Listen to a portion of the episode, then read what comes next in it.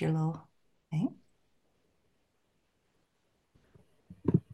Hey everyone, and welcome to Chef AJ Live. I'm your host, Chef AJ, and this is where I introduce you to amazing people like you who are doing great things in the world that I think you should know about. Well, today's the second Saturday of the month, which means it's time for Moving Medicine Forward with Dr. Michael Klaper and Dr. Zach Burns. And today they're going to be talking about a very timely topic obesity and weight loss drugs. Please welcome them both back to the show. Hello, Doctor and Doctor.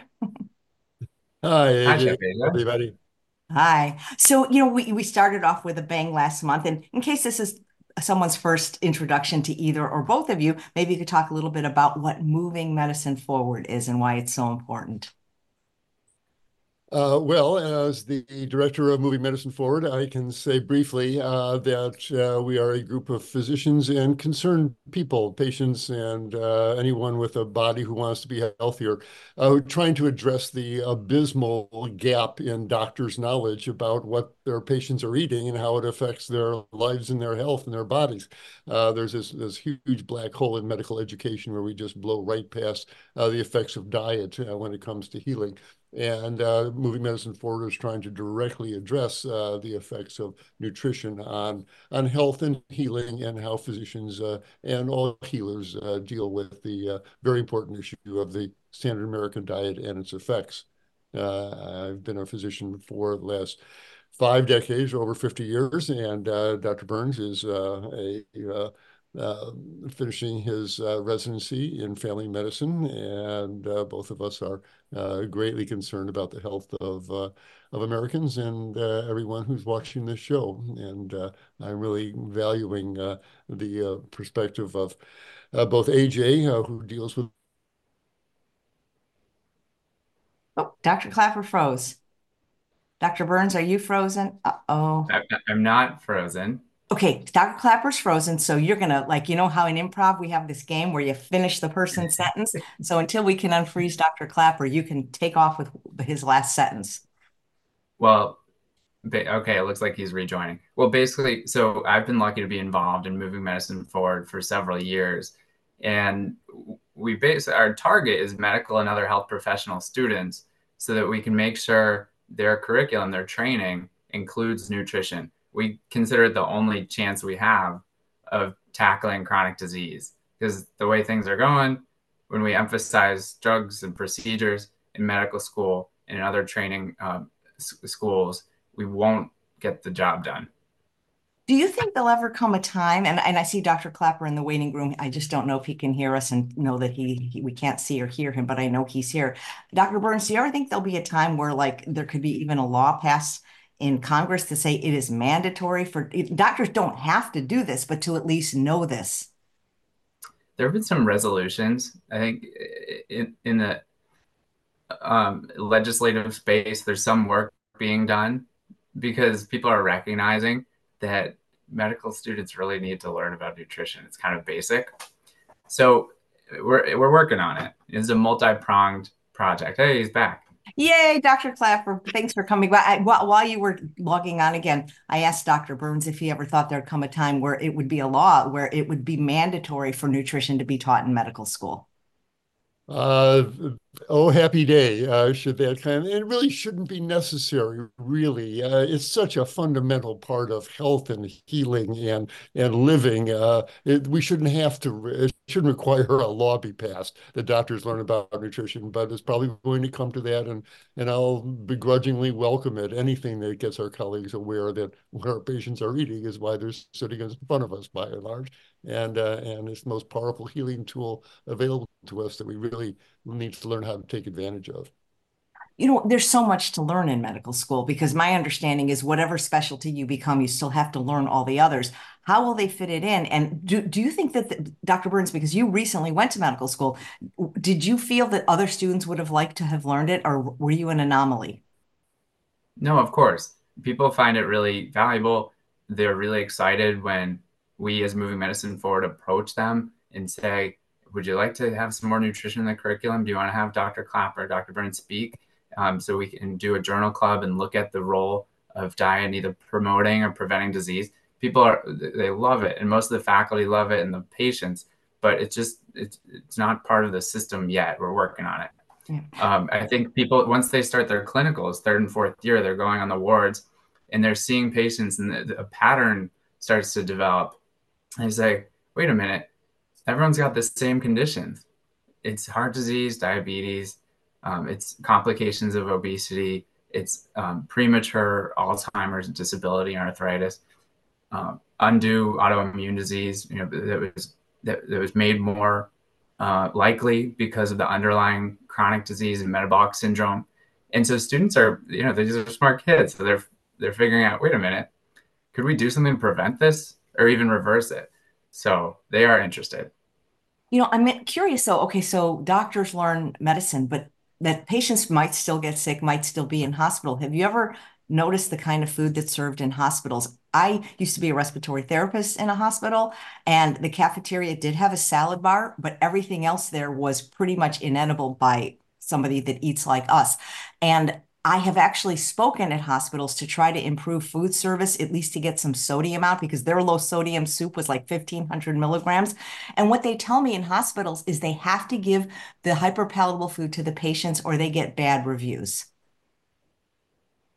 So there's this organization, Greener by Default, that is doing amazing work. They're partnering with hospitals. So they were the masterminds behind that big New York City public uh, hospital uh, well, change. looks like, uh, oh boy, have they frozen up? And oh, am that's I so funny. heard here? I don't that's know. so funny because so. Dr. Klaper uh, thinks that's because we're actually yes. to each other we're not frozen and dr klaper is frozen but at least he can hear us. I wonder if he'll he'll understand to use the chat feature so let me try chatting with him. But the question was about do you, know the, the hospitals have actually said that if they don't give the patients the food that they want they get a bad review because i guess you know when you're in the i haven't been in the hospital but you know what i'm saying? Yeah. they, they the hospitals do think a lot about patient satisfaction and that has been an impediment to some of the dietary reform.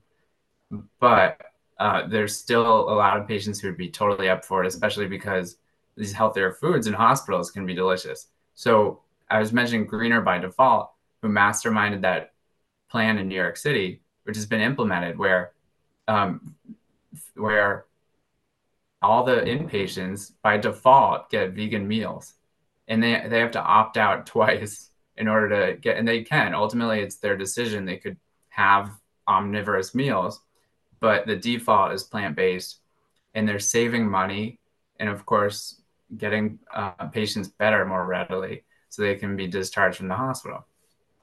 Have you heard of that hospital in Beirut that is a vegan hospital? No.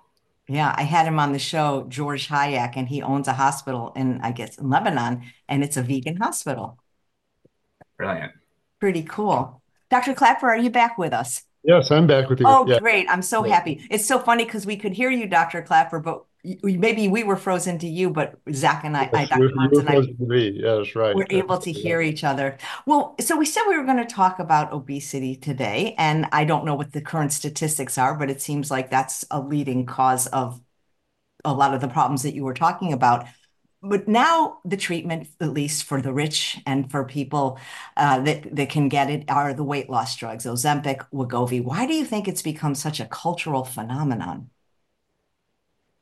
Because we're Americans and we like uh, quick, easy, and instant fixes to all our problems. And what could be better than, than uh, a once a week shot that lets you eat anything you want and still lose weight? I mean, it's just a merchandiser's dream. It's um, the overweight person's dream. It's the doctor's dream. It's really easy just write that prescription and uh, we'll see in a month. And uh, so all the way around, it, it's uh, a drug that panders to just the, uh, the, the uh, careful with the adjectives here, but uh, with the most convenient desires of uh, of our patients. But really, uh, it's uh, trying to cheat Mother Nature and, and avoid some laws of physics and physiology, and ultimately is detrimental to our health. We'll be talking about that, but these are these are certainly no shortcuts to a healthy life for sure. In fact, it may well be just the opposite, actually, inviting diseases of all types in, even though we're losing weight. We'll talk yeah. about it. you think there's going to be some long-term unknown side effects to these drugs for people that are on them? Because my understanding is you don't just take it and lose weight. Once you've lost your weight, you got to still stay on it. Got to stay on it. If you stop it, the weight comes right back with a vengeance. And so that's just one of the problems. Uh, absolutely. Yeah. And uh, uh, along with uh, paying a thousand dollars a month or, or more. And uh, it's, and it's it's tragic for us, uh, you know, who deal with whole food nutrition uh, and, uh, from the plant-based world, uh, knowing that if people just change their diet, just fill their belly up with soups and salads and curries and chilies and all the wonderful high fiber, high water content plant-based foods, the weight comes off on its own in a healthy manner. But Americans, many people don't want to change their diet. So what else? Ooh, there's a pill, there's a shot. Ooh, let's do that, and and off we go into Ozempic land and uh, with all its consequences that we'll talk about. Yeah. What what does the medical community think? Like, I I mean, you don't. You, I don't think either of you have a traditional practice, but Dr. Burns, you're still doing your residency, so I'm guessing some of your colleagues are are seeing this and maybe even prescribing it. Yeah, I'm still being in residency. I'm still very much within the mainstream. So we're gonna. I, I've been looking forward to today because I think that people need to hear what's going on in the medical community and what's going on behind the scenes with these weight loss drugs. Um, Dr. Klaper mentions two really key issues. One, and these are these are issues that for me um, mean that these weight loss drugs, these GLP-1 agonists, will never be the solution to obesity. Okay, those two things are that when you stop it, your weight comes right back rapidly. No one denies that. The manufacturers, the, the people, different, you know, um, stakeholders who are promoting these medications, no one denies that the weight rapidly rebounds immediately on stopping the medication. And the other uh, issue is the cost. So we'll talk about numbers, um, but the cost is egregious. And so it can't be a viable solution in the end to obesity. We have to do something further upstream. But I want to say a couple things one is that uh, I consider myself, uh, we as moving medicine forward, myself personally, we are on the team of people suffering from chronic disease. We have deep compassion for them. We're doing all of this for them um, and for our community to, to so that we can be prepared to tackle chronic disease. Um, we we recognize. I mean, I, so and Chef AJ, you've been open about your history being obese, and, oh, I see I see people with chronic disease in the clinic every day. They struggle. Um, they they struggle with disability, with pain, uh, with isolation, with uh, sexual dysfunction and frustration, loneliness. Uh, it, I mean, it, mental illness. So it's really a, a problem, and our our goal is to support them um, and get them feeling better. And we're going to make the argument that the drug companies who are making Ozempic, Wegovy, tirzepatide, they are not necessarily on the, the, the patients are of utmost value to them, right? But it's just instrumental value. They're not. They don't consider people inherently valuable. It's not in their business model. Um, but it's up to us doctors and, and our and our colleagues to to to remember the inherent worth of these humans sitting in front of us. What's really the, the treatment for for this condition? So we'll get into that. And it's a reason they're so expensive because the drug companies can do that with a new drug, or is there something inherently expensive about making these drugs? Oh, I, think uh, these drugs could be manufactured for pennies, uh, uh, quote around pennies, but the, actual cost of actually producing the drug, I think, is far lower than what they're being sold for. There's just a huge profit margin, much to the delight of the drug companies, but the cost that that inflicts on people, on on healthcare systems, is just atrocious, and it's just it's non-sustainable. And and as Dr. Burns will tell you, um, it's being cynically marketed to uh, uh, to populations uh, that, that, often can are the ones who most can't afford it. and and that has its own ramifications. There's a, a lot of cynical um, marketing behind uh, these high prices as well. Yeah. You talked, you said they were called GLP-1. What is that exactly, and what is the history of these drugs? So GLP-1, this is a receptor that's in our upper GI system and also in our brain, glucagon-like peptide. All right. So the, the drug binds to that receptor and triggers a Oh, now you're not now you're freezing up a little, a little bit. Of physiology. Mm-hmm. So think of most of and they have this antagonistic relationship. One goes up, the other goes down. Um, let's see. Am I back? Yeah, just a little bit of a glitch. Yeah, you're good okay. now. Oh, okay. All right. So so think of insulin and glucagon as doing opposite work. Now, uh, when you have when you have a glucagon uh, GLP-1, glucagon-like peptide one, right? And it's it's making the body think that there's extra glucagon, so that our endogenous or natural glu- glucagon inside is not doing as much, and therefore the insulin is doing more. So the net effect is promoting the secretion of insulin, and that's you know one way to get your sugar down. Okay, and then normally extra insulin promotes weight gain so it's this paradoxical effect that they're still working on elucidating that actually contributes to the weight loss. But we know a couple mechanisms for GLP-1s causing weight loss. One is it it works with the GLP-1 receptor in the brain in the hypothalamus to regulate appetite. So it makes your appetite decrease. People eat less. It also uh, inhibits gastric outflow. So, so you, you feel full for longer because not as much food is moving as rapidly through the system. How do they work in the body? So that's one way, right? right? So, and those are GLP-1. So when we think of Ozempic and Wegovy, yeah, can you hear me? Yes. And that's a GLP-1 receptor agonist. And then with Mounjaro and Zepbound, that's tirzepatide, okay, which you guys are frozen again. We'll see if everyone can still hear me. Um, so, so tirzepatide is a GLP-1 and it has an additional mechanism. it's a GIP agonist, gastric inhibitory peptide. And so that has an additional effect. Also, it's been found to have receptors in the central nervous system or the brain. So it's doing work in the gut and the brain to decrease appetite. Nice. All right. Uh, well, if I can just add to that, uh, what Dr. Burns says is an accurate description of the mechanism.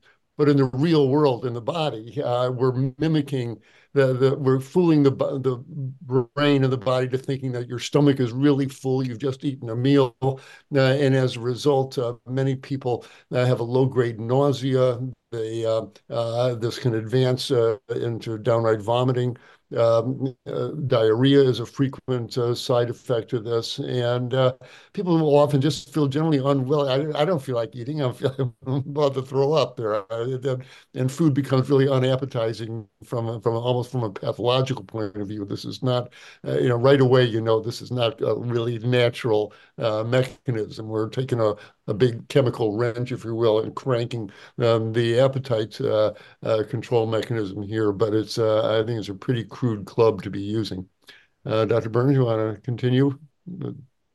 Yeah, I mean, we we can let's let's certainly get into the evidence for for it, it's working, and then also for the side effects. Both are impressive, to be honest. So, um, I have scrutinized the literature on this because I'm very interested in how these trials are conducted and how they how they work. But I can tell you, so for the Wegovy trials, they're called it's a, the STEP series. There's step one through eight, and then there's one focused on teenagers. Um, each each trial has a slightly different iteration, but they're basically testing the effect of Wegovy with lifestyle compared to placebo with lifestyle.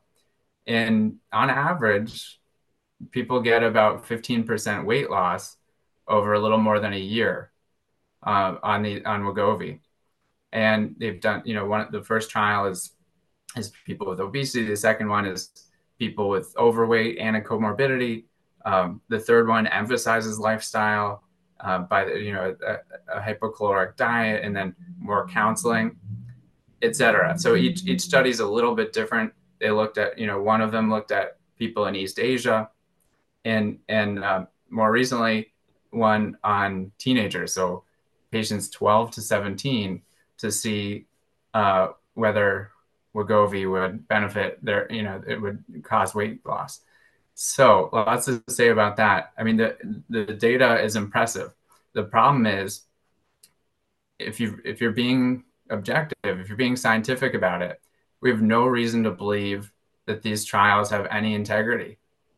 So they are funded by the manufacturer. So there's this inherent conflict of interest. It'd be imagine this: you got a, you have a, an energy company, oil or gas or coal, and they want to put in a power plant or do some drilling. And instead of an independent firm doing the environmental survey to see if it was appropriate, it's the energy company, the utility company itself doing the environmental survey and then saying, yep, it looks good, green light, let's do it. So uh, you can't that's just I, feel like it's insulting our intelligence as doctors you're, telling us that you ran the study and you have great data for to justify use of a medication but everything from the, from from the inception from the the idea for the drug in the in the study um, to how the trial was designed to how it was conducted and analyzed and summarized and promoted it was all a very elaborate orchestration of the drug company who stands to to profit billions of dollars um, from this drug being approved. So one more piece about that is that in these step trials that I mentioned to look at Wegovy, they do include a lifestyle component. Usually, it's a it's a 500 kilocalorie deficit below the person's baseline caloric need, and it's and it's a uh, recommendation for 150 minutes of activity per week. And why do they why do they care about lifestyle? Well, because a long time ago in the 90s, the Food and Drug Administration, the FDA, which approves drugs, um, made a sort of guideline. If you're going to run a trial on a weight loss drug, you need some lifestyle in there. Like, do us a favor, um, just put some lifestyle in there. And so that's likely why lifestyle is integrated into the trial design. But what happens is you, you read the trial, you read the the ancillary documents, everything, and there's no report of lifestyle adherence. So we have no indication of whether any participants did the lower calorie diet or the physical activity.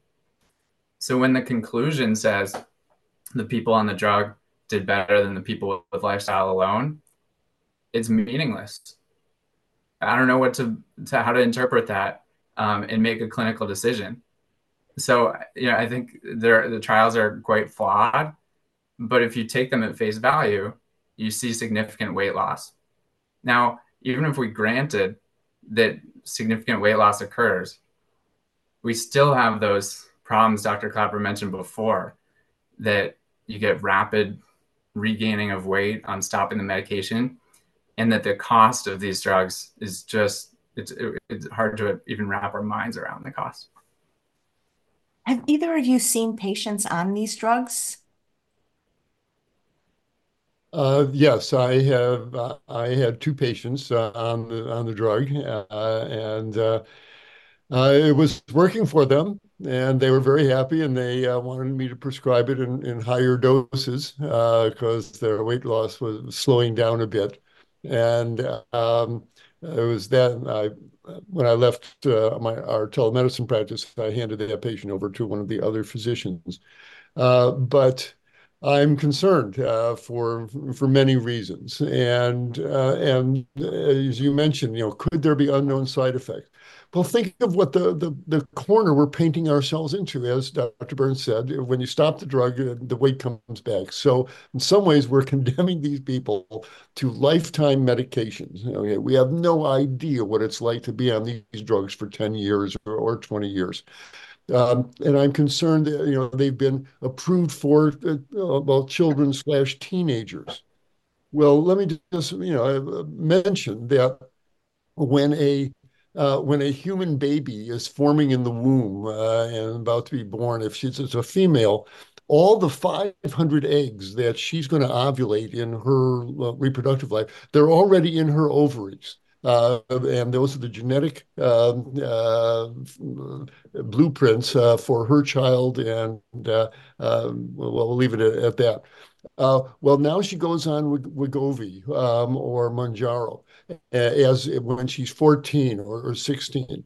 She's going to be running Wegovy through her through those 500 eggs. She hasn't even started ovulating yet, but month after month, year after year. What is what are these drugs doing to the chromosomes and the genes in her eggs? Well, will there be a higher incidence of childhood leukemia in her children's generation? Who knows? This is a huge black box experiment, uh, and and it's frightening. Um, and so uh, we're you know, they're all saying get a tiger by the tail. You know, you can't. You're afraid to let go because the tiger's going to turn around and eat you. And uh, we got a similar thing uh, with these drugs once you start people on them. So that's just one of my concerns.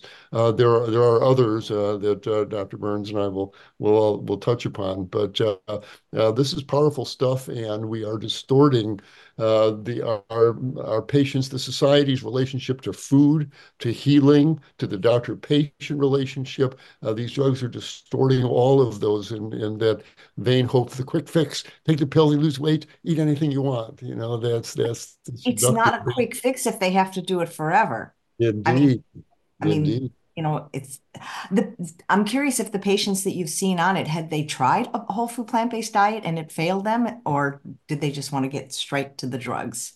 Both. Uh, they they were both. Uh, they were on a whole food plant-based diet. They were losing weight slowly, steadily. But uh, with both of them, one their boss, a female boss, was on the drug and just raving about all the weight she's losing. So I, I want the drug my boss is on. And another one was, uh, yeah, I'm losing a, pound or two a week top, but it's it's got to be going faster than this. I've got a wedding coming up in June, and I really want to uh, lose this weight. And so the, those were the uh, the pressures these people were feeling to get to get on the medication. Wow, I haven't met anybody yet that's on, or at least that admitted to be on it. Can you mm. take these drugs in pregnancy? And are there any other contraindications of people that have maybe certain conditions that shouldn't take these drugs? You cannot take the drugs. Yes, go ahead. They're contraindicated or not recommended in pregnancy. And so Dr. Klaper was talking about, you know, women it, because these are being uh, studied and marketed now on reproductive age women. With that STEP teen trial, the 12 to 17 year olds, it's approved for. And the American Pediatrics Association is has become more lax in recommending these medications to teenagers. So of course, that's an issue for sort of habit formation. I mean, are the brains are as much as when I was a teenager, I like to think that I sort of had good judgment. I probably didn't have good judgment. So, so they're taking a drug, and they're not learning how to build healthy lifestyle habits, and they never will, right? And then they might get. And remember that in terms of the drug stopping, I mean, it's not always up to the patient whether they stop the drug. Um, sometimes there's an insurance lapse because it's difficult to get these drugs covered. So say, you know, you're on your parents' plan and mom's mom gets laid off, okay, or dad changes employers or just and then or if you're an adult and you change, I mean, there's so many different factors. Say you you're working, but then you go on Medicare. Medicare so far doesn't cover these medications for the indication of weight loss then you have a lapse. Where are you? You're back at square one because you hadn't developed healthy habits. You didn't have the medical community working with you on those healthy habits. So, um, no, contraindicated in pregnancy. And then there are a few other issues because people often have gastric distress on these meds, right? Imagine, imagine I, have had patients, I have, I have dozens of patients on these drugs. Okay. Um, I don't have as much control in residency. So some, some patients I inherit from other providers and they're already on them. Um, sometime, you know, yesterday I had someone come to me uh, asking to go on one. And I think it's okay in some circles. So I, am not mm. suggesting a blanket boycott of all of these weight loss drugs. In select cases, I think it can be the lesser evil compared to the risk associated with unchecked chronic disease, whether it's obesity or diabetes. In some cases, um, but there, I, I think we as doctors can do better in really laying out the risk profile and not just saying, yeah, go for it. Yeah, it's, it's pretty safe. Go ahead. So a couple side effects. One, you feel nasty and there's nausea and there can be vomiting, there can be diarrhea. And so when you have what we call a volume contraction, there's not as much fluid pumping through our veins. If not enough fluid gets to the kidneys, you can have a kidney injury. It's basically poor blood flow to the kidneys. If that gets out of control, it can be permanent, permanent renal injury. Um, you have the risk of pancreatitis because these drugs work on peptides and hormones in the pancreas. They change the architecture. The small ducts can get clogged, you build up inflammation. You can get pancreatitis, which is a serious condition. What else? Well, there's a black box warning on these drugs uh, about explain, the risk. Explain what a black box warning is. I did not know they had a black box warning. That's very interesting it's kind of like on you know on the cigarette carton it says you know the surgeon general so they're required to report this because it's a serious uh, consequence or potential consequence of the product and they're sort of the, the, the company maybe would prefer not to be this explicit about it but they're they're required to say that and in this case with with semaglutide there's a black box warning about medullary thyroid cancer now we don't know how big that risk is. It was mostly seen in the you know, in the, in the clinical research on, or rather, the molecular research on on these rodents developing thyroid cancer. But we just don't have long term data yet. The longest one of these drugs has been around 10 years, been out around 10 years. So, what else, Dr. K? Am I missing any side effects? I mean, it really it, it works on the whole system. Remember that uh, oh, here's another one. Because of these receptors are also found in the central nervous system, including the brain. Um, right now, there's an FDA investigation into the risk of increased suicidality on GLP-1 agonists. So th- we don't know yet, but th- there's a proper investigation being done. Are these drugs, because of the influence on on of appetite regulation and reward pathways, are they making people want to take their lives? So, you know, it's kind of a big deal if you're thinking about starting someone on this drug. Wow. Just want to take a moment to thank Natalie for her super chat donation. She writes, Thanks, AJ. These doctors and your advice have changed my life. I'm officially in remission from rheumatoid arthritis. As Dr. Klaper says, it's the food. So thank you. Dr. Klaper, I don't want to miss this question in the chat that just came in for you, but you both can answer it from Colleen. Um, I, I believe, Dr. Klaper, you watched Dr. McDougall's show Monday and this question came up, and it is Do you have a word for obese that is not fat shaming? Because now apparently, like I got in trouble once because I used the word obese because that's what I was told that you're supposed to use. Not, you're not supposed to say somebody is fat. And, and I was told by this doctor, well, you're fat shaming them. So what do you say? Is there a word that we're, we are allowed to say now that won't offend people?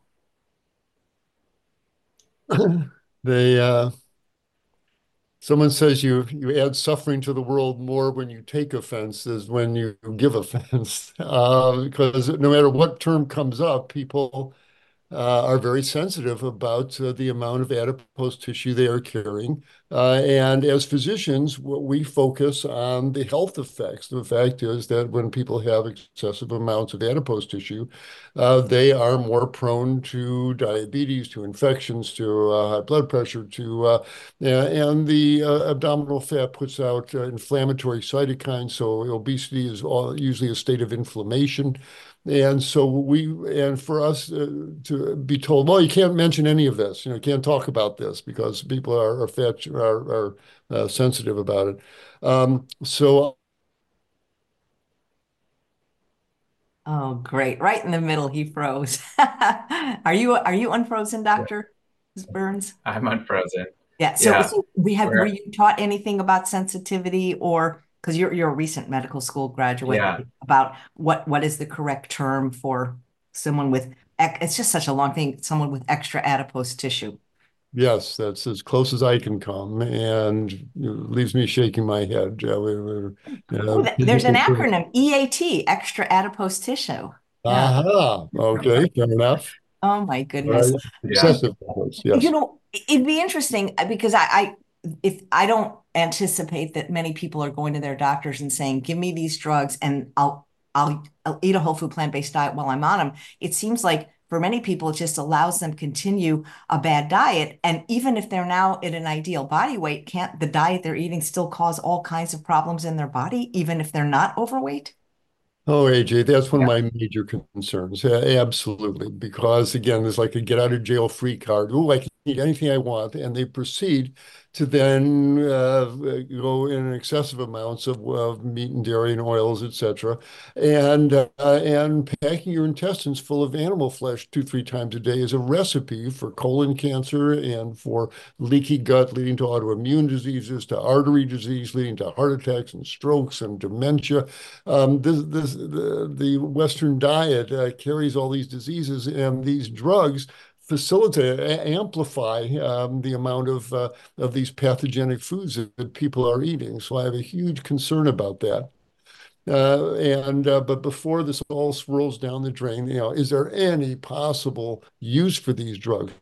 Well, as uh, as I've inferred earlier there, and as all three of us are aware, well, the real best treatment, healthiest for treatment for obesity, of course, is a, a diet of whole plant foods uh, because the calorie density is so low. These soups and salads and steamed veggies, they're mostly fiber and water. They, they don't they don't stick to you. They don't they don't add to weight uh, on the body there, uh, and and plus they bring in all these lovely phytonutrients that make you healthier. That we all know the litany there. So the only use I can see for these drugs is okay, you want to go on for three months, six months while, while you are learning to eat a whole food plant-based diet. Okay, you know, that that would be the only possible use there. Uh, the, but the agreement, the contract has to be that you're we're coming off these drugs in X number of months, and and uh, your health coach and your plant-based dietitian who you're seeing going to help you stay on a plant-based diet. That's how the, the these drugs could be used but they're really unnecessary. Truth of it is, people eat a whole food plant based diet. The the body takes care of all this on its own, and you're not hungry. Hmm. Do you think people's resistance to doing it the way you recommend, the way I did it, but it took me 27 months to lose weight, it wasn't overnight, is that it takes too long, or that if they're on a whole food plant based diet, they have to avoid foods that they've come to know and love, familiar foods, pleasure trap foods, you know, cheese, things like that? I think there's fear right? In giving up foods, right? Before I went vegan, I was afraid is my life going to be a little worse um, or a lot worse because of foods that I'm giving up? I grew up eating everything. So there's some fear and there's sort of cultural tradition. And, but I think the real issue is education. So we, we can be educated in our school systems, um, in medical settings about what actual food does, you know, the, the power of food to revert, because a lot of people are making decisions to pursue a, a riskier medication or a bariatric surgery um, because they haven't they haven't had that education about what food and other lifestyle factors can actually do. So we need to work that into the system so that people can have a, a, a truly informed um, decision, right? We, we, before any procedure. So if I'm if I'm doing a, a procedure in the office or doing a biopsy or putting in an IUD, they've written a, a written consent. And you, have to provide, you, you have to explain the risks and benefits and alternatives. If we were that thorough about treatment for obesity, uh, I think a lot of people would make different decisions. We're not always so thorough. There are a lot of factors. The, uh, oh, go ahead. Yeah. Well, so uh, I wanted to discuss the to get to the cost issue, which affects patients too.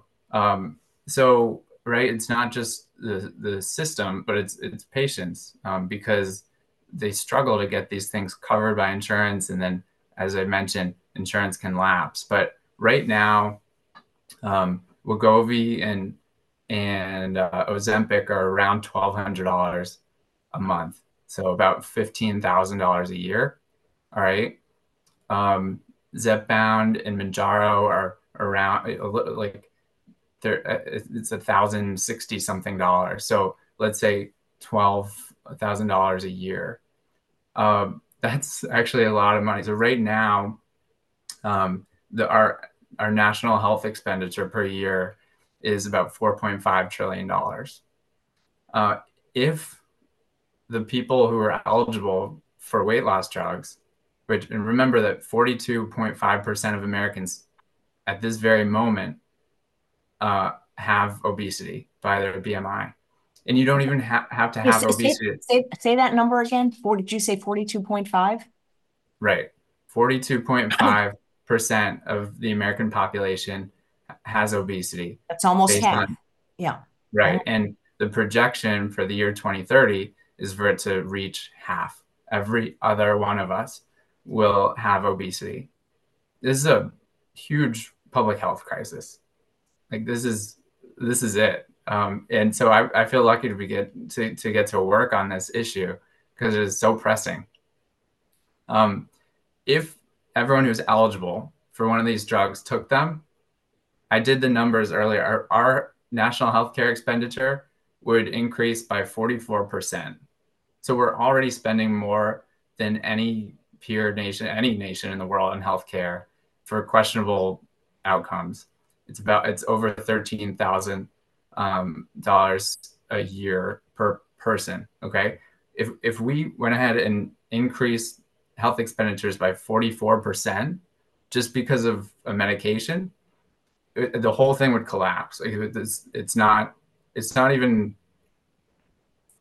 it's it's not even a, a it's like a non-starter. So so to say that you know for the for the drug companies or medical societies to say that we really need everyone eligible for these drugs to be on them, I think is very myopic. Dr. Burns, have you, um, in your hospital work or outpatient clinic, have you seen uh, drug uh, advertising go by uh, directed at communities of color uh, for these drugs? Have you noticed any uh, uh, any racial inferences involved in the marketing?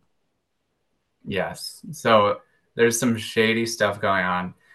Basically, um, remember that the, the drug companies, they're, they're, the patients have instrumental value. So we, let's get people on medication. We can get doctors prescribing it. Our profit margins increase. Our shareholders are happy. That's that's the business model. It's almost it would be weird if they didn't take every step to achieve that end. Okay, um, and that means you have some really bizarre situations where uh, uh, Novo Nordisk, Eli Lilly, who make these drugs, are generously donating to civil rights groups. So the NAACP, um, other groups that represent Black and Hispanic and Asian uh, communities, they're donating to these groups, and then and then the civil rights groups are advocating for legislation that would advance, you know, that would sort of ease the prescription and coverage for these drugs. So as soon as a drug is covered by insurance, then the, the drug company is happy because they're going to get paid. They don't care whether they're paid by the patient out of pocket or the insurance company.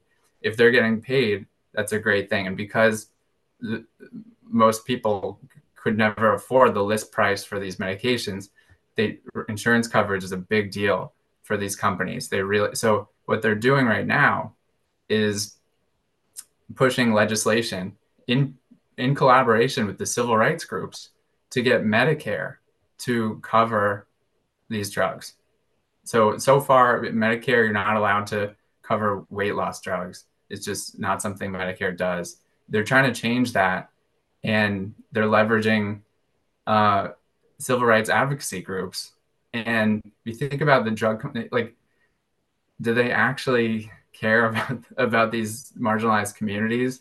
Um, one dime. I mean, it's the most disingenuous effort that I've ever seen. It, it, it actually makes me sad. Just, I mean, it's so nasty these kind of tactics, and and yet this is this is just sort of uh, business as usual for them. They, they get creative. They have it, it, the pharma is the biggest lobby in Washington D.C. out of any other industry, um, and they're they're talented. Got to hand it to them. You know, isn't Ozempic a drug that sometimes people with diabetes also get? And if so, how is it? Are there appropriate uses for it? So yes, so Ozempic is indicated for diabetes itself. You don't need obesity, and it ha- you know they they they have demonstrated um, that you can reduce your A1C or average blood sugar by taking Ozempic. Uh, so similar issues come up with the with the, the integrity of these trials because they were 100% funded by the manufacturer. Um, clinically, I've seen some A, a1Cs go down a little bit, maybe half a point or, or a point. We're talking about percentage points. Um, is it the is it the solution to diabetes? No, it, it can't be. It's the same issue when you go off of it, and it's not addressing the underlying cause. Um, remember that with diabetes, we have our insulin receptors are, are you can think of them as clogged so that insulin knocks on the door of the cell. Hey, let me in. I want to bring some sugar out of the bloodstream into the cell to be utilized. And it, no one's letting the insulin in. The door is locked, basically because of a high fat, hyper processed diet that's clogging and causing dysregulation in those insulin receptors. So Ozempic doesn't solve that problem. Um, it is what we call a band aid solution. It, would you recommend the GLP-1s over gastric bypass if somebody came to you and said, look, I'm forget this, I'm not going to do the whole food plant-based diet. Which do you think is the lesser of the evils? Oh, I definitely I would prefer the person uh, go on the Ozempic uh, because it's it's reversible. Uh, they may have a balloon in their weight, etc. Once they stop it, but at least their anatomy is still intact. Um, when people have surgery to rearrange their digestive plumbing uh, on any level, but certainly gastric bypass seems to be one of the most disruptive. Uh, the the GI physiology is never the same, and uh, and often the person is left with chronic problems, uh, uh needing everything from digestive enzymes to chronic diarrhea. Um, so rather than uh, and that is irreversible, and because uh, the anatomy has been altered. So between the two, I'd rather they go on the Ozempic. I can help them with a plant-based diet to do a healthy weight loss. but the the cow's out of the barn once they have the surgery done. Yeah. How do these drugs even get approved? You mentioned that um, there are these trials, but aren't the trials sponsored by the drug companies to begin with? They are. So there's that conflict of interest. And then once the trial's done, it, it goes to the FDA um, for approval. And unfortunately, the threshold for approval is pretty low. Um, you know, uh, the, the pharmaceutical industry might take issue with that and say, you know how much we invest in these trials and this research. It's not easy to get a drug approved, but um, as a provider, uh, you know, these medications that don't work so well uh, are getting approved all the time. And they just need to demonstrate that they work, you know, a certain to a certain extent and that they're safe enough. And I think that those thresholds should actually be higher. Um, if we're, if we're considering the best interests of patients who will be on the drugs. But in terms of uh, in terms of that, what were we just talking about? Remind. Oh, so bariatric surgery. I agree. I mean, bariatric surgery is so invasive. Let's let's do anything before that. And I, still, I, I wouldn't, you know, recommend boycotting. Like so, a bariatric surgery maybe very last resort in a very specific case, it could be appropriate. It's just that we're doing too much of it because we're not thinking about upstream prevention and, and treatment. And um, we're actually making bariatric surgery more likely because hospitals, knowing that surgery is really lucrative, they're investing in weight loss centers and bariatrics departments, um, snazzy new new operating rooms specifically for bariatrics. This is happening all over the country, and so it's it's not really a coincidence that bariatric surgery is is happening. It's like um, the the obesity and diabetes industries, the hospitals um, are investing in bariatric surgery. And one thing about GLP 1 agonists is that because they slow down gastric emptying, uh, they have a risk of gastroparesis, where the stomach just doesn't, it stops, it gets paralyzed.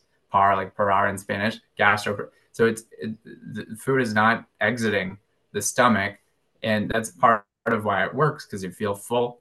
But if you have too much paralysis and moving the bolus of food through the system, you can end up with a really problematic gastroparesis and there are more and more cases of irreversible gastroparesis. So the drug does it to you, and then you go off the drug for several months, and you're stuck with that gastroparesis, which you never had before. And some people might not know, but diabetes itself is a risk factor for gastroparesis. So we're recommending a drug that that uh, increases that risk um, to a, a population who's already at risk uh, some of the people with irreversible gastroparesis need bariatric surgery anyway. They, they need to someone to go in and reconfigure their upper GI system. So it's like it's all part of the right. same issue. And building on what Dr. Burns just said, um, you know, I've been a doc for 50 years now, and I and I watched the 1970s and 80s and 90s roll by, and every decade Uh, we get the phenomenon of the big, big oops. You know, uh, the drug companies will announce a drug that everybody says, "Oh, it's wonderful! It stops pain, it stops inflammation, whatever."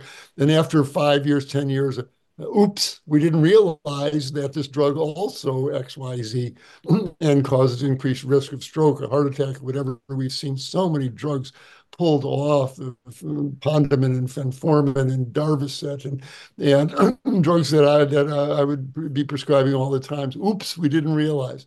Well, it's just a matter of time before these uh, GLP-1 drugs have a big oops attached to them. Dr. Burns just described, oops, we didn't realize that it, cause, it can cause a, a long-term gastroparesis. and on top of that, well, guess, well, can we do anything about that? Yes, there's a drug for that. Um, there's a drug called um, metoclopramide, Reglan, that will force the stomach to empty.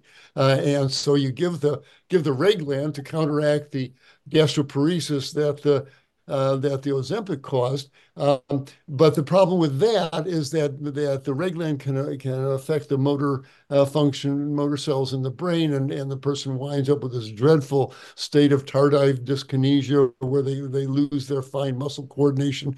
You know, this whole cascade of side effects builds up from the oops, we didn't realize that.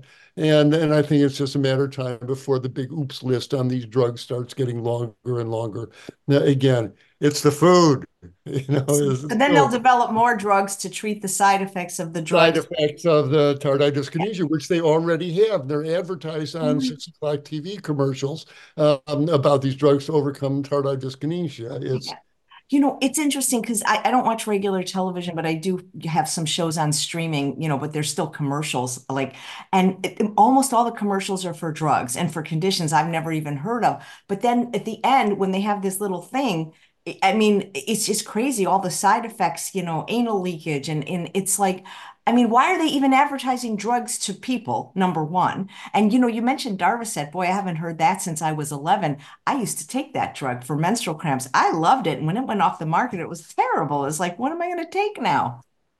Uh, indeed. Um, again, the the old tiger by the tail, and uh, and, it, and it's sad and, and really unnecessary. So much of this could just be changed with with healthy nutritional patterns. Absolutely.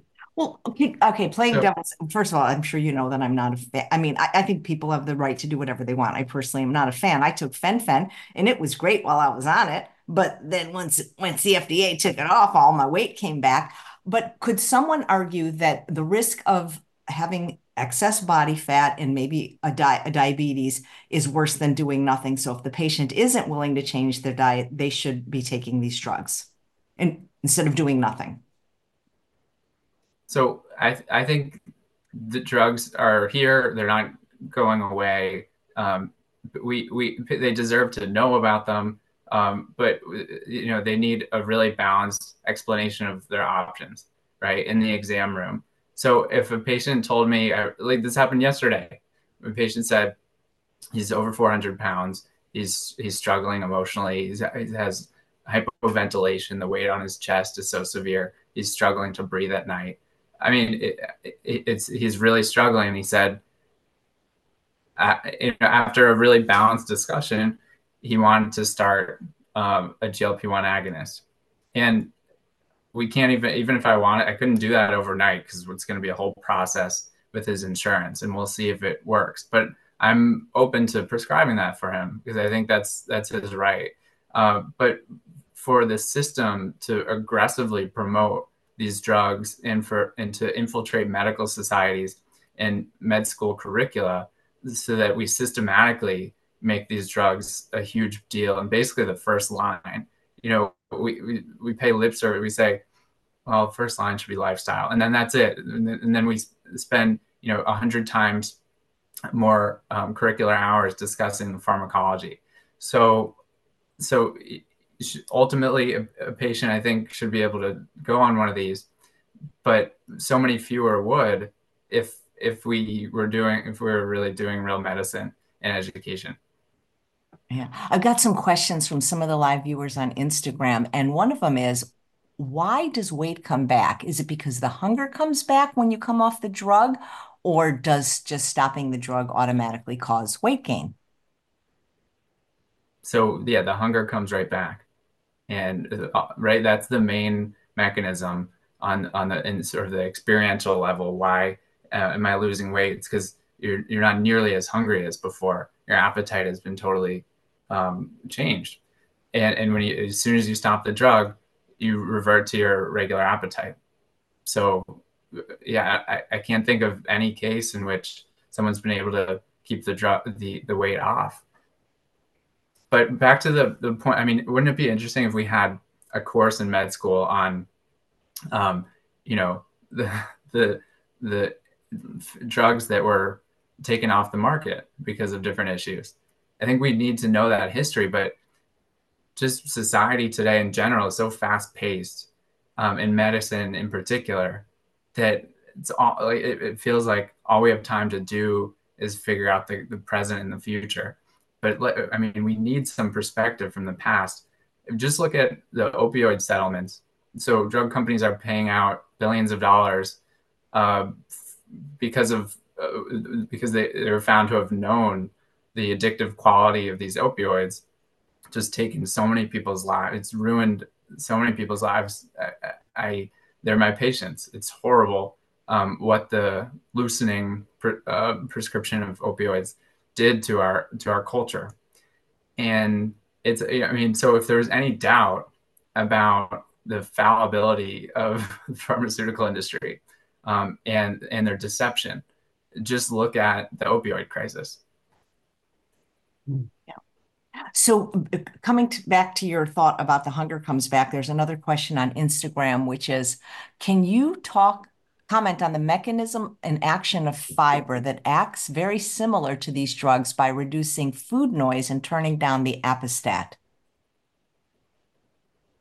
Well, when you eat a high fiber diet, and we're just again talking about uh, soups and salads and steamed veggies, whole plant foods.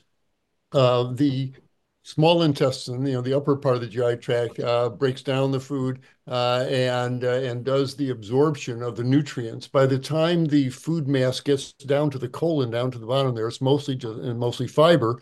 Uh, but the but that's exactly what the doctor ordered for the uh, uh, for all the wonderful microbes we have living in our colon, and they love the resistant starches and the, and the various types of fibers that come down. Um, it nourishes those microbes, and in turn, those microbes, as they digest the uh, the fiber uh, for their own needs, uh, they one they create molecules like butyrate that that uh, that nourish the the colon wall, but also other molecules, um, these small ones uh, from the fiber get uh, absorbed into the bloodstream. And as they flow back up through the brain, um, they have a mild effect similar to the uh, to the GLP-1 drugs. They will suppress uh, the hunger center in the brain. So uh, it's a, a three-way bank shot: the, the fiber down to the colon to the bacteria, and then up back through the bloodstream to the brain.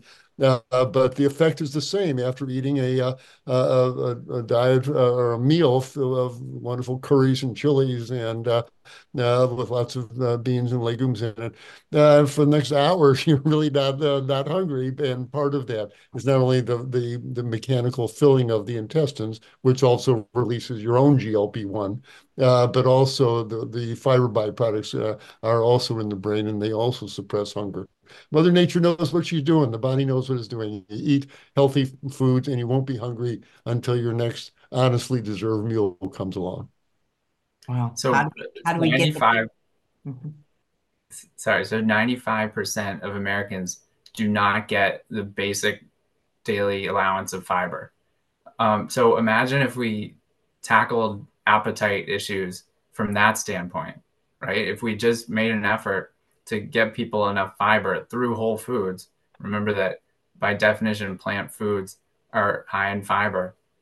Um, we could probably do a lot to regulate appetite that way, because I mean, and, and you, you look at um, the the the number. Only five percent of us get enough fiber, so that's pretty concerning. I'm surprised the pharmaceutical industry doesn't develop a prescription fiber pill. Well, they they have a Metamucil uh, sells ah, uh, but, but, and, but but oh, that's not a thousand dollars a month. They're not making enough money on that one. That's yeah, the thing. Really. It's the patents have run out, right? It's just it's just fiber, and so it's not uh, lucrative for them. They don't. That's not. They're not. You don't see fiber ads. Actually, I did recently see a Metamucil ad, so there must be something in it for them. But of course, you know, it's it's actual fiber that's. Uh, encapsulated in, in real food that's part of um, a whole food diet that's going to do the best work. One of the viewers is saying, Well, I tried a plant based diet for four days, but I'm diabetic and my sugars went up.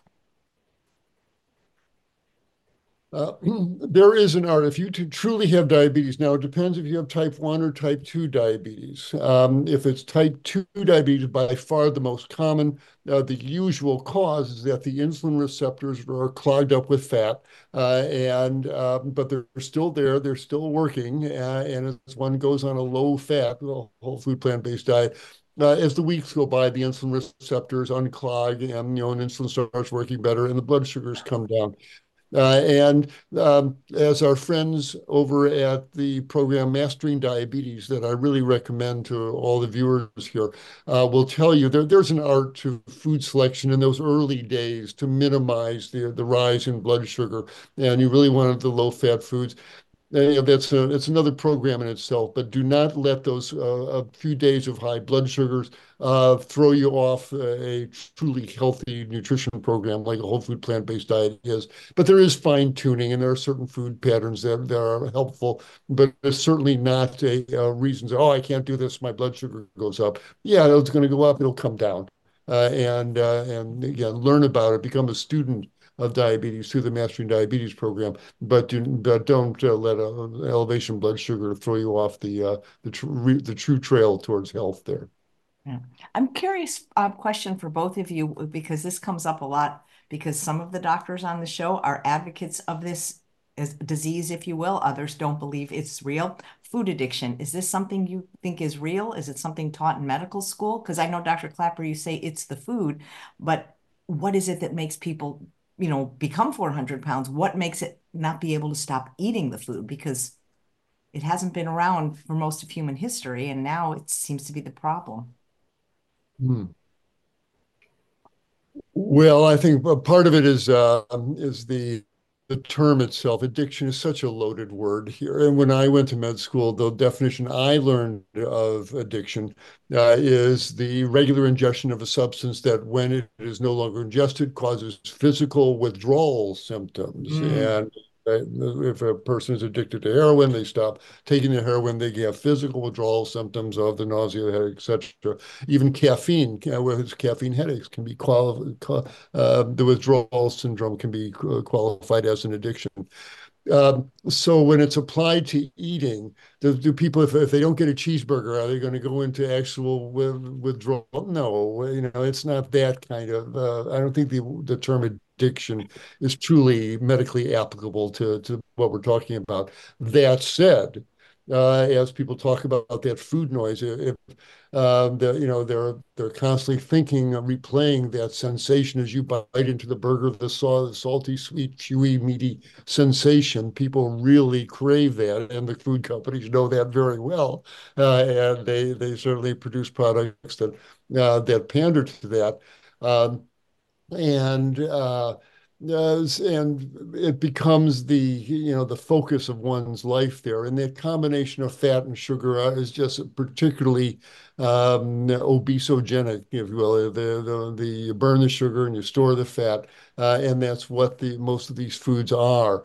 And so uh, and and we're in a society where where they where we augment that um, I had a patient who had real problems with uh, uh, with uh, controlling their eating uh, choices, and and and they said something very enlightening to me. They said, "Doc, you know, if you were a true drug addict."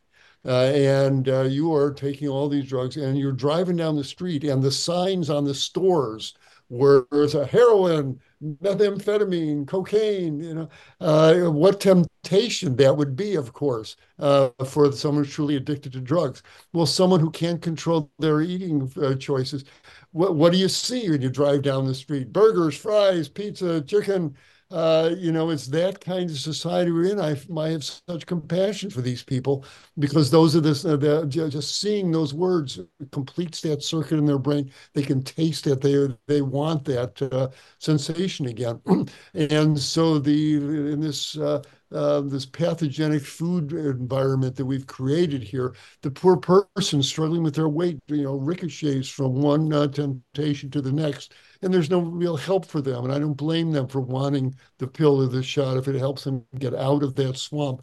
And one of the best things they say is that you know the food noise re- re- retreats, uh, recedes, and and that alone I think has its most powerful um, uh, effect. And as Dr. McDougall would say, of course they, they don't feel like eating. They're, they're borderline nauseated all the time. It makes them feel sick. Uh, but for whatever reason, um, the uh, I wouldn't call it a true addiction, but it's a cynical manipulation of of classical conditioning and and visceral conditioning we have to to make people constantly want uh, that sensation of just having taken that piece of pizza or that burger or that, that hot dog or that chicken wing, uh, and we constantly fan those flames, and it's a yeah, society doesn't really have to do that, but they're making lots of money doing it, and so it, it continues. And so my heart goes out to people trapped in uh, uh, in that uh, in that web of uh, temptation and uh, seduction, and yeah. Uh, so I can understand why people are attracted to these medications. Absolutely. Hey, Dr. Mm. Burns, since you you went to medical school more recently than Dr. Klaper, what did they teach you in medical school about the true cause of obesity and metabolic syndrome? What did they say the cause was? I don't know if it really came up. it um, never came up. Yeah. Yeah. Honestly, I don't remember that lesson, and you know, I would have paid attention. It, it's sort of it, it's it's it's taught the way it's taught. It's sort of okay. We have this um, we have this epidemiological situation where there's a high and increasing prevalence of obesity, diabetes, heart disease. Um, they describe the pathophysiology, but more on the molecular level. We don't really, you know, so never did they say um, we have, you know, increased energy consumption and sedentary lifestyle resulting in this sort of net positive energy with the positive adipose and sort of, the, I mean, it, it didn't really come up. And so that's, that's why we had to make our extracurricular group plant-based healthcare to make sure our classmates got that info. We invited Dr. Klaper to speak. So students are hungry for it. They're doing it on their own. But yeah, it'd be nice if it was a standard feature of the curriculum. That's so just on the on the addiction piece. Yeah, you know, whether or not it's a proper addiction, there's there's some overlap, right? As soon as these hyper palatable foods that are engineered that way, as you said, as soon as they start to rewire your neurocircuitry, right, your brain chemistry, um, and the reward system and the dopamine, then you, you you may not have acute withdrawal, but you're gonna have cravings when you stop. You're gonna have right. So that, that's why cravings are such a powerful way that uh, these behaviors are uh, perpetuated. Um, be, because people like they if if you've been on sugar or fat or fast food or um, you you will continue. Uh, the brain. It, so there's this there's this low level of uh, dopamine, and you you get a, a trigger. This and this overlaps with with addiction to to drugs. Um, you get this a, a low level uh, dopamine secretion, and it's saying, "Ooh, I just thought of that trigger. I really would like to consume that thing," and uh, it bothers you, and and it, it, it, it there's this drive for you to pursue um, that consumption until the moment it lands in your mouth. Uh, and then you get a big dopamine spike. Okay. And then it, and then it sort of goes down again and you're, and you're back in that state where after a, a, couple hours after the fast food meal, you're going to crave it again. It was, it was never a, a truly satisfying uh, fix. It was just, you just, you got your fix temporarily and you're going to need one predictably uh, a few hours later. So, yeah, it's something. You know, I don't know what to say because it's it's such a difficult subject to broach with people, I'm sure, you know. They're very it sensitive is. about their their way. I mean, but yet, I mean, th that I'm sure they're aware of it because they that's why they want to take these drugs. And I understand it too. When I would when I hey, when my doctor offered me fen-phen, I was like, sign me up. It was great because in addition to, I mean, I could eat anything I wanted because I wasn't hungry and the weight literally fell off in just a couple of months and I was I was basically the weight I was now but instead of taking 27 months like it did with whole food plant-based eating it took about 3 but man then the letter came in the mailbox from the FDA and the supply was cut off and I was ordered to get an echocardiogram because many people had heart lung defects and it came back as quickly as it came off, probably more quickly, but then even more weight came off because I learned absolutely nothing. I just didn't get so hungry. I could eat one cupcake instead of six, you know, drink one Dr. Pepper instead of six. So I, I don't know. It's I'd love to hear from people that are on it and their experience if if it's the be all and end all, you know. Were you scared when you got that letter? go get an Oh echo. yeah, because I mean I was I was in my 30s and I I mean I, I'd never seen a cardiologist and I've never seen one since and I, and I had known this guy you know since I was little and was like yeah it was pretty scary because like I, I don't want a hole in my heart or my lung you know but at the same time I was like oh, you know you know so I, I mean i Mhm. get it so i'm not judging people that take it i really understand it because it's you know we're always looking for shortcuts you know conservation of energy you know it's it's easier but um you know i think about you can do it right or you can do it over so it'll be interesting you know if this show is still on the air five or ten years having you back and not to say see i told you so because i am genuinely worried about what long-term side effects can be for people also what i'm hearing is you mentioned how expensive they are so uh, it, it takes many many years for a drug to be less expensive expensive, right? Something like 17 years or so. But my understanding is that if a person gets to a normal BMI, they, they, they the drug company, the, the insurance company that may be paid for it won't pay for it anymore because now they're normal weight, but then they still need the drug. So now they're going to have to pay for it themselves. And I'm sure that the drug company is already working on uh, that, that a solution for that to keep this thing covered, knowing that the weight comes back.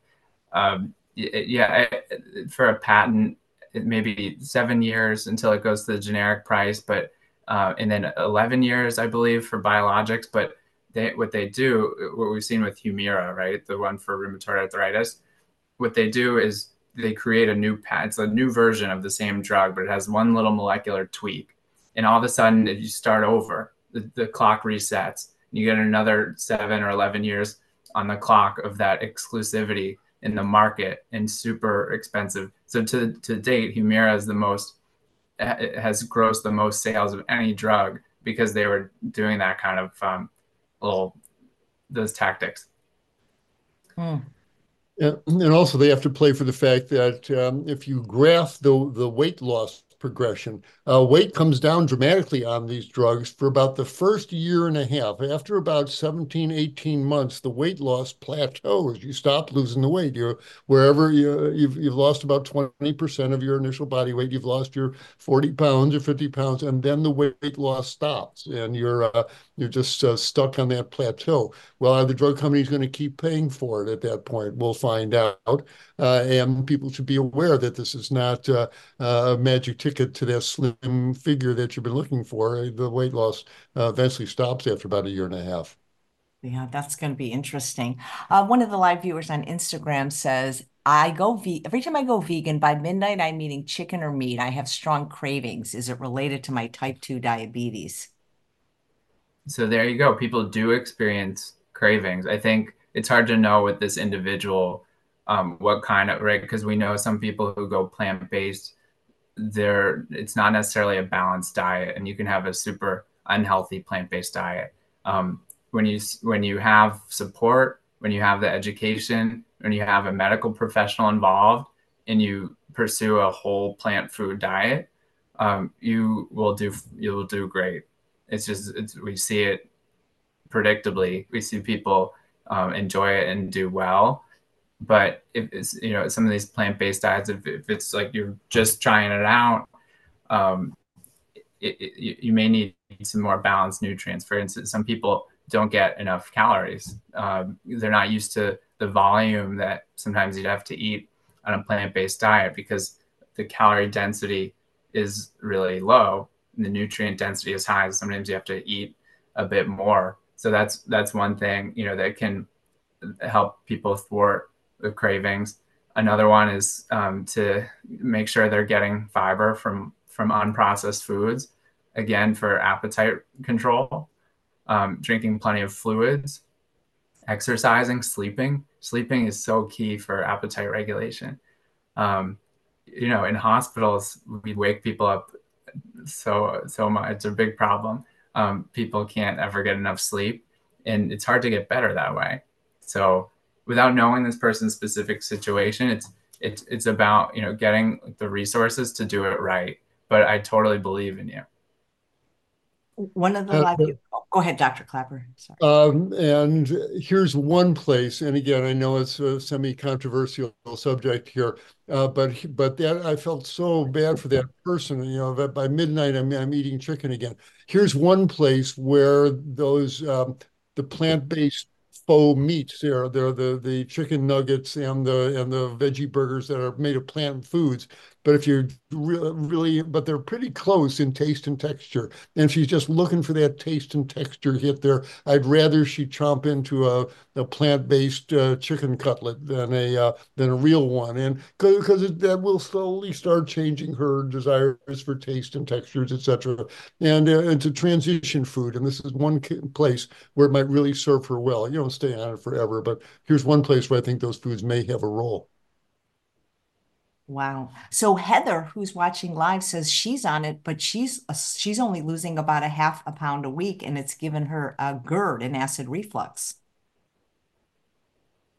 Uh, again, you're yeah. dealing with human beings, and uh, you do you give to a thousand people, you're going to get a whole range of responses. And you know the bell-shaped curve, many people will do just fine on them, but at the tails of those of that bell-shaped curve, some folks are going to not lose the weight. Other ones will lose the weight, but have hellacious side effects along with it.